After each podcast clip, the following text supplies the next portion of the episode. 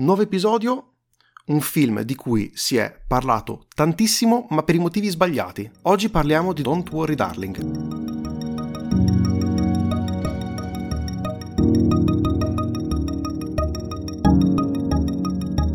Continua l'esilio di Aurelio per eh, cause lavorative e quest'oggi torna Federica The Stories per sostituirlo in pompa magna e aiutarci nel salvare completamente l'episodio perché è, lo scoprirete è abbastanza esperta eh, di storie inerenti a questa, questa pellicola.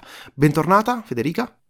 Eccomi, serviva la quota gossip e quindi sono stata chiamata in causa, questa è la verità.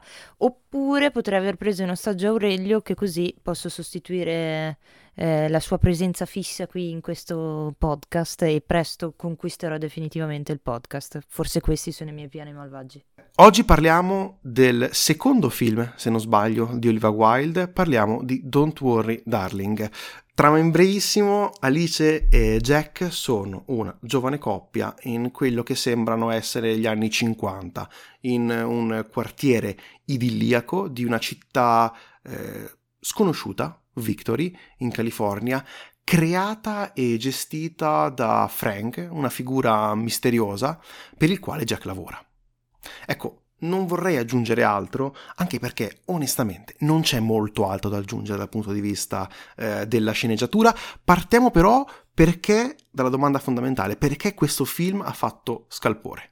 E qui chiaramente eh, eccomi eh, in quota appunto gossip, spettegulesse, io sono grande amante di queste cose, soprattutto essendo eh, fortemente informata su tutto quello che succede intorno a Fiorenza, la mia adorata Fiorenza, e quindi lo stalking ossessivo sui suoi canali social ha portato a quello che poi è stato il grande dramma di Venezia, del Festival di Venezia, dove il film è stato presentato eh, fuori concorso. C'era grande attesa nell'area per il film, penso più per la presenza di Harry Styles che ha portato comunque in sala un sacco di grandi fan, al femminile tendenzialmente, ehm, però ha anche portato con sé un insieme di discussioni sul lato social, perché appunto eh, ha fatto molto discutere fa- la possibilità di possibili screzi tra Fio- uh, Florence Pugh, scusate io la chiamerò Fiorenza sempre, mi dispiace però per me è Fiorenza, tra Florence Pugh e Harry Styles sul set, eh, altri screzi tra Florence Pugh e la regista Olivia Wilde che eh, nel frattempo ha um, avviato e intrecciato una relazione sentimentale con quello che è Harry Styles dopo la separazione da eh, Jason Sudeikis e quindi diciamo che il gossip e eh, il, mm, ha un po' oscurato quello che è tutto il resto del film e è culminato il tutto con eh, Florence Pugh che rinuncia a, mm, in, in, modo sospetto alla promozione del film in giro per il mondo eh, accordandosi con Warner Bros. che è appunto la casa distribu- eh, distributrice del film solo per mm, la promozione e il red carpet e eh, appunto conferenza stampa solo in occasione di Venezia, che comunque per un attore e un'attrice come lei, lanciatissima, comunque è un, una grande opportunità presentare un film di questo tipo almeno secondo quelle che erano le premesse, poi i risultati ne parleremo forse, ehm, è comunque una grande occasione andare in un festival prestigioso, un'occasione così prestigiosa come quella di, di Venezia. Eh, e lei all'ultimo in realtà ha eh, balzato, letteralmente, per usare un termine particolarmente tecnico, eh, la conferenza stampa presentandosi solo al red carpet in modo molto distaccato, eh, con la scusa che stava girando alcune scene eh, a Budapest di eh, Dune parte 2, di cui appunto è nel cast, c'è grande attesa anche per questo, anche se in realtà è un po' strano, diciamo, questa cosa un po' sospetta. A tutto questo poi si aggiungono dichiarazioni eh, di eh, Shia LaBeouf, che era l'attore che era stato scelto, eh, cioè che era la prima scelta per interpretare il protagonista maschile al posto di Harry Styles, secondo cui, eh, cioè dichiarazioni per cui eh, ci fossero appunto dei, dei, problemi, delle tensioni tra Florence Pugh e, ehm, e, la regista Olivia Wilde sul set. Poi tutto è stato giustificato dicendo che Shia LaBeouf in realtà eh, aveva detto queste cose in seguito al suo allontanamento dal set per comportamenti scorretti o pericolosi nei confronti appunto della coprotagonista. diciamo che è tutto un grande, fra virgolette, minestrone di gossip, rumors che forse hanno fatto parlare tanto del film in modo un po' ingiustificato, perché alla fine il film è un po' quello che è, e forse c'è più Mm, c'è più sostanza nel presunto sputo di Harry Styles a Chris Pine dopo la prima eh, a Venezia del, del, film che nel film stesso. È così. Per riassumere un po' il concetto, ecco. È la parte più interessante forse della pellicola, tutto ciò che è avvenuto dietro le quinte, tutto ciò che è venuto attorno a questo film. Eh, da subito si capisce dove vuole andare a parare. È un film distopico come tanti purtroppo se ne sono già visti. Eh, già dall'ambientazione uno riesce in veramente tre scene ad andare a comprendere come la storia seguirà dei binari ben delineati, de un déjà vu costante che sa di già visto e di conseguenza anche rovina completamente secondo me eh, la visione. Ecco, da questi binari è difficile che, che, se ne esca, è difficile che il, il film eh, deragli, possiamo, possiamo definire, eh, va dritto fino al punto. Insomma, non ci sono tante sorprese in questa pellicola. Eh, la cosa positiva sicuramente è Fiorenza, che attorno ad essa si regge tutta la pellicola, onestamente. Eh, è Comunque, chiaro. Pr- Propongo gioco alcolico all'ascolto di questo podcast ogni volta che diremo Fiorenza. Chiudo qui. Secondo me è divertente. Così. Beh, se iniziamo così, probabilmente saremo già ubriachi dopo due minuti di, di, di podcast. Esatto. Ma è sempre un bene citare eh, Fiorenza, in quanto è un po' una mascotte. L'avevamo trovata, mi sembra, anche nel, negli episodi di, riassun- di, riassunto dello scorso anno, se, se non sbaglio, ampiamente citata. E, e ora. A proposito. Ma no, mai, mai a sproposito secondo me, perché lei è veramente brava. Come, come, attrice, solo che in questo film vuoi tutti i problemi di produzione, vuoi anche il non essersi trovata eh, bene con, con, la regista, eh, il tutto sembra abbastanza distopico per come è stato girato e rappresentato. Eh, un'altra cosa che ho odiato tantissimo sono gli altri attori. Eh, non capisco perché Olivia Wilde debba essere in, in, questa pellicola. Se uno fa il regista, secondo me è giusto che si dedichi con, completamente al lavoro dietro la camera, anche perché lei, eh, onestamente, non è malvagia come, come, regista e ce ne parlerei un pochino, un pochino meglio più avanti. E, e non capisco perché voler eh, sovraesporsi quando poteva semplicemente stare dietro la camera e magari cercare anche di, di migliorare dal punto di vista registico una pellicola che di per sé è molto eh, banale, cioè è anche difficile parlarne perché non ti lascia praticamente nulla. Sembra un continuo eh, mischione tra quello che può essere un Get Out, un'estetica horror alla Jordan Peele che abbiamo già, già visto chiaramente eh, di un regista che è veramente molto molto bravo ed innovativo e che riesce a portare alla fine delle problematiche eh, tipiche della società americana in un'ottica eh, nuova, in un'ottica interessante che di conseguenza attraverso l'horror può andare ad entrare su un pubblico più ampio. Questo film, secondo me, non riesce a farlo, vuole cavalcare questa onda del eh, Me Too, eh, vuole cavalcare eh, tutta, tutta, la condizione delle donne che ne, nella Hollywood attuale è sempre diventata molto più eh, presente e giustamente è, presente e rappresentata, però la rappresentazione che avviene secondo me è abbastanza mh, mm, scarsa eh, da questo punto di vista. Questo film, come detto, ha molti problemi. È un film che è problematico dall'inizio alla fine ed è un, un unico grande problema, cioè sì. semplicemente un film che doveva rimanere in quella che era la blacklist. Eh, appunto sorprende sapere che la sceneggiatura di questo film era ne- nella blacklist del 2019 eh, e e quindi nella lista delle sceneggiature più promettenti che però non, erano, mh, mm, non avevano avuto occasione di essere prodotte o comunque portate in scena e quindi appunto ha avuto l'occasione di finire sul grande schermo e, e questo è stato il risultato purtroppo. È un film che ehm, per quello che è il suo genere, è un genere distopico, diciamo fantascientifico sotto sì. certi punti di vista e questo già spoilera forse quello che è il film, ma il trailer stesso fa capire il tutto e forse anche quello ci sta, ehm, sapere che nelle parole mh, mm, quartiere idilliaco, mondo perfetto degli anni 50, cittadina in in pieno stile eh, progetto Manhattan, eh, anni 40, mm, suggerisca che in realtà dietro a questa apparenza ci sia qualcos'altro. Chiaramente è un po' la tagline di quello che è il film, anche nel, nel, trailer e tutto quanto, però è lo svolgimento che comunque deve sorreggere tutto quanto a, verso un finale che dovrebbe avere un presunto colpo di scena. E manca tutto lo svolgimento, cioè proprio manca un... Um, un'idea che eh, sia sviluppata e sorretta soprattutto da grandi interpretazioni.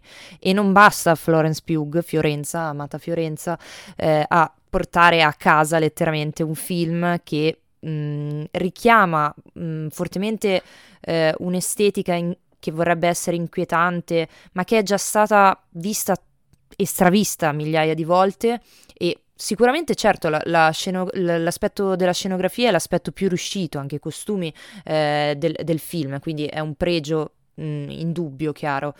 Però appunto questa idea di andare a, a avventurarsi nell'immaginario anni 50, per eccellenza anche eh, l'immaginario più bianco e sessista, eh, sessista e razzista che, che ci sia, eh, rimane solo una scelta banale, un po' scontata, mm, che non, non, trova poi una vera e propria riflessione, nemmeno sul finale, perché ad esempio, come eh, ha già citato Tommaso, ad esempio in, in, Get Out questo viene approfondito in un certo modo, eh, anche nella serie ad esempio un, una, un concetto simile a livello di scelta scenografica proprio, anche di contesto, c'è anche in, in Dem la serie eh, la serie di Prime Video che comunque anche mm, affronta temi eh, molto, in modo anche molto crudo diciamo, anche in Suburbicon c'è un aspetto più satirico di, questo, cioè, di questa scelta ecco.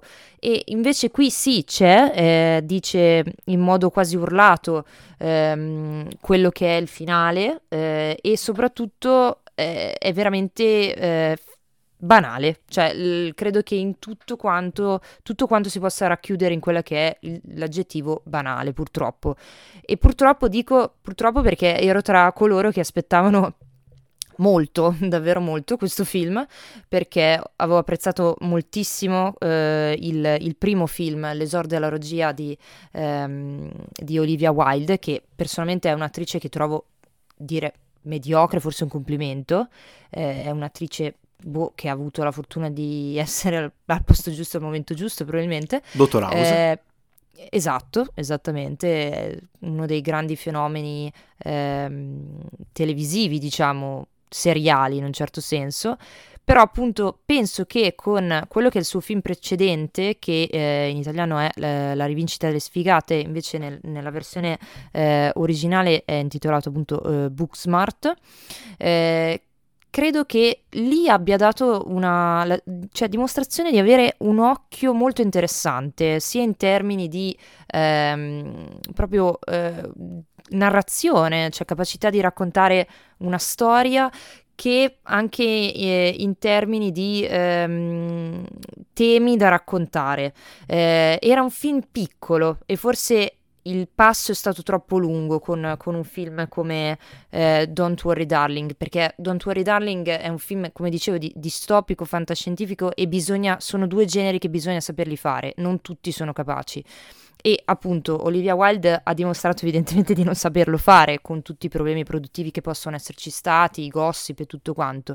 Nel film precedente si parlava di una commedia, un una dimensione proprio molto più piccola a livello teen eh, quasi e era un coming of, um, of age da, da, manuale diciamo che però mm, in due protagoniste strepitose che poi appunto dopo sono esplose come, come attrici che sono appunto Caitlin Dever e Beanie Feldstein che è appunto so- sorella famosa per essere la sorella forse anche di, di Jonah Hill sono due attrici strepitose che tra cinema, teatro e serie tv poi a partire da quello che è stato il 2019 l'anno del della rivincita delle sfigate hanno segnato davvero molti titoli interessanti Eh, cioè lì veramente c'era un, una visione interessante per andare a raccontare una storia che sapesse anche appassionare e in cui la regista stessa eh, probabilmente credeva.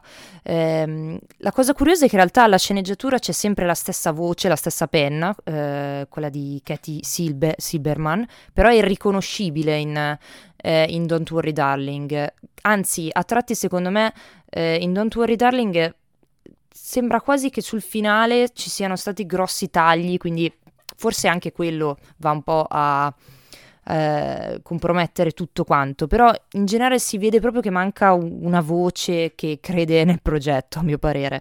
E, e quindi è anche curioso vedere che sia arrivato fino in sala. Poi certo ci sono tematiche di rappresentazione e mh, diversity anche eh, interessanti, ma solo abbozzate. Nel film precedente erano decisamente più approfondite e e, e, sicuramente venivano sviscerate in un modo più interessante. E consiglio proprio anche di eh, vedere un'intervista e qui citerò un'altra eh, mia grande mh, stella degli ultimi anni ma sicuramente chi mi conosce non, non mi ha mai sentito nominare Emerald Fennell mai, regista di Promising Young Woman e showrunner della seconda stagione di Killing Eve che consiglio a tutti, non guardate però l'ultima stagione perché è bruttissima, però a parte questo c'è un, un'intervista molto interessante, adesso non ricordo se, se non erro è, è realizzata da, da, Variety in cui appunto Olivia Wilde intervista ehm, cioè Olivia Wilde e Emerald Fennell si intervistano eh, vicendevolmente parlando proprio dei loro film, Rivincita delle sfigate e Promising Young Woman. E c'era un'interessante riflessione su come sono stati costruiti i personaggi,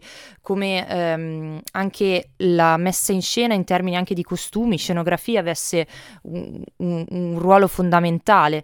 E in realtà, secondo me, in questo film, invece, in Don't Worry Darling, è mancato proprio tutto. Cioè, forse ci si è fermati solo a questa apparenza del voler costruire un mondo e un, una, un'immagine catchy che potesse essere molto accattivante per il pubblico, oltre alla presenza di Harry Styles, che ricordiamo è meglio che non faccia l'attore. Um, cioè, solo Nolan è riuscito a farlo recitare, e diciamolo.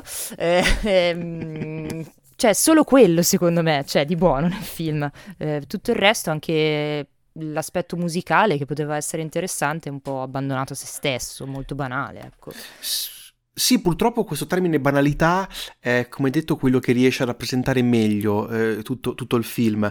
Eh, la regia non mi sento neanche di doverla buttare così tanto perché è qualcosa di estremamente scolastico. Di conseguenza fatto bene, eh, sì, sicuramente però si poteva andare ad osare un pochino di più. Anche la fotografia è proprio quello che ci si aspetta un po' secondo me di novità avvengono sicuramente dal, dal montaggio, ma come detto non è nulla eh, di nuovo, ti sembra di avere, è un sapore che ti sembra di, di averla già, già, vista. Ecco, è una cosa molto grave secondo me quando in una pellicola eh, non riesce comunque ad a darti alcun tipo di emozione che non sia né positiva o comunque eh, negativa. Almeno ci fosse un po' di cui eh, parlare, di cui scannarsi, eh, di creare comunque un, una discussione. Tutto ciò secondo me in Don't Worry Darling non avviene e il contesto ha preso il sopravvento sulla, sulla sì. pellicola stessa e onestamente è un peccato perché se vai a vedere i, il cast sicuramente è di talento cioè abbiamo Fiorenza che ecco ricordiamo anche un bellissimo horror in cui era protagonista forse uno dei migliori horror usciti negli ultimi vent'anni ovvero Midsommar dove ecco lì sì Capolavoro. che c'era l'idea di questa eh, comunità distopica vista però sotto completamente un'altra luce e abbiamo anche Oliva Wilde stessa molto più femminista di questo film, os- sì. oserei sì, dire. Sì, sì, sì, sì. Midsommar. Perché davvero, cioè, qui è un... Cioè, c'è, si vede che ci sono delle intenzioni di raccontare un punto di vista differente e ad esempio è una cosa molto evidente che anche qui ha, ha fatto parlare molto del film, sono state le scene di sesso ad esempio che ci sono nel film, eh, sesso orale tendenzialmente, che hanno fatto molto parlare secondo me proprio perché ritratte con uno sguardo un po' diverso da quello che si è, si è, abituati nel cinema mainstream americano, proprio perché forse dietro la camera c'è una donna no? che ha avuto una sensibilità diversa anche nel mettere in scena certe, certe situazioni. Il problema è che poi tutto questo discorso cade un po' su quello che è il finale, nel momento in cui c'è la, la rivelazione, eh, tutte queste scelte cozzano un po' con quella che è una visione d'insieme. Eh, però appunto sì, eh, penso che di base sia un, un, film che abbia l'intenzione di essere un film femminista, cioè urlato a tratti, e, però ad esempio il citato Midsommar, che è di un regista Ari Aster, che forse nelle intenzioni non voleva che lo fosse, eh, o comunque non era la sua idea principale, eh, credo sia un film molto più femminista. E, e, qui il collegamento diretto viene perché proprio la protagonista alla fine è la stessa, la stessa Florence Pugh. Eh, sì, come hai detto, ci sono secondo me eh, molti, più, molti esempi migliori che trattano questo tema eh, rispetto a Don't Worry Darling e per fortuna tra l'altro sottolineerei perché da questo punto di vista il cinema eh, si è molto evoluto ne, ne, negli ultimi anni e questo film sembra essere uscito secondo me fuori tempo massimo. È una pellicola che probabilmente 15 anni fa avrebbe avuto tutt'altro eh, successo eh, di critica. Il pubblico comunque eh, la sta premiando perché pur essendo costata sui 20, 30, 40 milioni eh, ha già incassato oltre 80 eh, milioni, quindi sicuramente al pubblico generalista il film eh, piace, eh, come hai detto bisogna capire eh, fin dove arriva anche la, la nomea che si è fatta la pellicola, la nomea che si sono fatti mm. comunque gli attori. E il brand Harry Styles. Esattamente, qu- quanto possa contare eh, da quel punto di vista, sicuramente tanto, però mi viene da pensare che eh, Shia LeBouf, per come poi si andrà a svolgere la storia, sarebbe stata una scelta proprio a livello visivo eh, molto migliore rispetto allo stesso Harry Style, che non è che faccia proprio la, la prova migliore del mondo in, in, questa pellicola, ci sentiamo tranquillamente dire. Eh, ci sono delle scene anche di, di, litigate tra lui e Fiorenza che eh, sono veramente molto imbarazzanti per, per lo spettatore da, da, da, vedere. E questo è un po' un, un problema perché Florence Pugh sicuramente è un'attrice professionista che eh, ha fatto di questo la sua carriera, Harry Styles è un bravissimo eh, cantante che onestamente bisogna rivedere dal punto di vista um, attoriale. Non, non, me ne vogliano i, i fan eh, accaniti.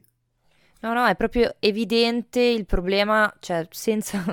mi dispiace, Harry Styles è diciamo un po' il capro espiatorio forse del momento, però ehm, è proprio, in lui si vede proprio questo problema del film eh, dell'ess- dell'essere involontariamente ridicolo in tantissime situazioni, soprattutto nei momenti che dovrebbero essere più drammatici, eh, proprio anche in, in relazione a quello che vorrebbe essere forse il messaggio finale del film, è proprio tutto involontariamente ridicolo, eh, al punto che sembra che a tratti ci credano così poco in quello che stanno facendo che eh, davvero eh, sia degenerato il tutto in un, in un, film che alla fine è tantissimo confezione, pochissimo contenuto e tanto gossip che sta intorno. Si parla addirittura di interventi e questo probabilmente era appunto era, mm, era, già evidente in fase di lavorazione perché si parla, secondo alcune descrizioni comunque che pare siano state verificate da siti anche come Hollywood Reporter, Variety e non solo,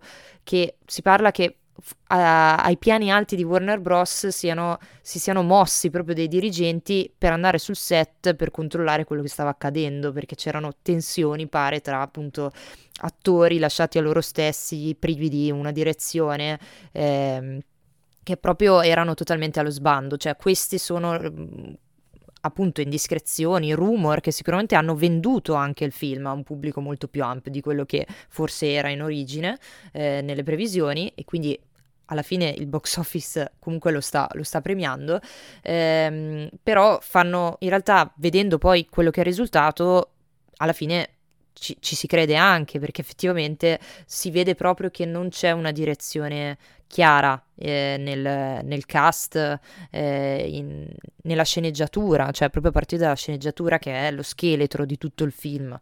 E, è, è proprio molto molto evidente a mio parere. Tanto che alcune scene, a parte la questione involu- ridicolo involontario, ci sono delle scene che forse vorrebbero essere suggestive, ehm, ricercate, ehm, che sì, chiedono a Florence Pugh un'interpretazione ottima, sicuramente, ma non, um, non, aggiungono alcun tipo di valore al film, che pur essendo un film che non dura esageratamente, nell'altro episodio di Blonde, ad esempio, parlavamo di ehm, una durata eccessiva che si sente tutta per quello che è la scelta di rappresentare il dolore in scena e tutto quanto, eh, questo è un film di due ore che comunque sembrano ancora pesantissime, lunghissime, è un film che forse con mezz'ora in meno si gestiva meglio e la cosa assurda è che nonostante queste due ore di durata, l'ultimo pezzo, l'atto finale, è veramente raffazzonato. Si vede proprio che hanno accelerato perché dovevano chiudere in qualche modo. Addirittura ci sono delle incoerenze che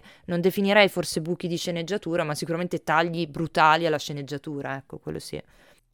Sai cosa? Speriamo di vedere un documentario dentro le quinte che possa raccontare, in questo caso, tutta la fase della, della produzione, eh, sperando che sia senza filtri, perché quello, secondo me, sarebbe veramente qualcosa di, Dopo... di, di molto interessante. Tipo Lost in La Mancia, no? Mi viene, mi viene eh, in mente. Esatto. Si potesse o, fare una cosa del uno genere. Uno Jodorowsky di un fatto... Esattamente. C'è una cosa... Molto più blando. Anche perché alla fine la fascinazione del cinema, secondo me, è anche come viene girata una, una pellicola, e sia in senso positivo, sia come in questo caso da quello che appare in termini abbastanza negativi, tra, tra scontri, tra personalità, eh, problemi che ci sono alla fine in qualsiasi set e alla fine il, quello che conta però è il risultato finale. Certe volte riesce bene, certe volte come secondo nostra opinione, in questo caso non è proprio riuscitissimo. Detto questo, direi che possiamo chiudere qui questo episodio. Eh, come detto, ci potete trovare Sofferente. su Instagram, Effetto Vertigo Podcast. Federica invece la potete trovare su allora, mi trovate su Instagram come di base The Stories, anche se appunto ultimamente è un po' in disuso. Eh, prevalentemente mi trovate sui lidi del Termopoglio, eh, nello specifico il Termopoglio Cinema TV, dove trovate appunto aggiornamenti, recensioni, news, anche qualche eh, salto in qualche festival e chissà, magari qualche chicca da recuperare su piattaforme streaming o al cinema. E io ti ringrazio, ma anche Aurelio ti ringrazia da, dal set disperso in cui si trova in questo momento, così come, come, co- così come eh, ringrazio tutti i nostri ascoltatori. Arrivederci. Arrivederci.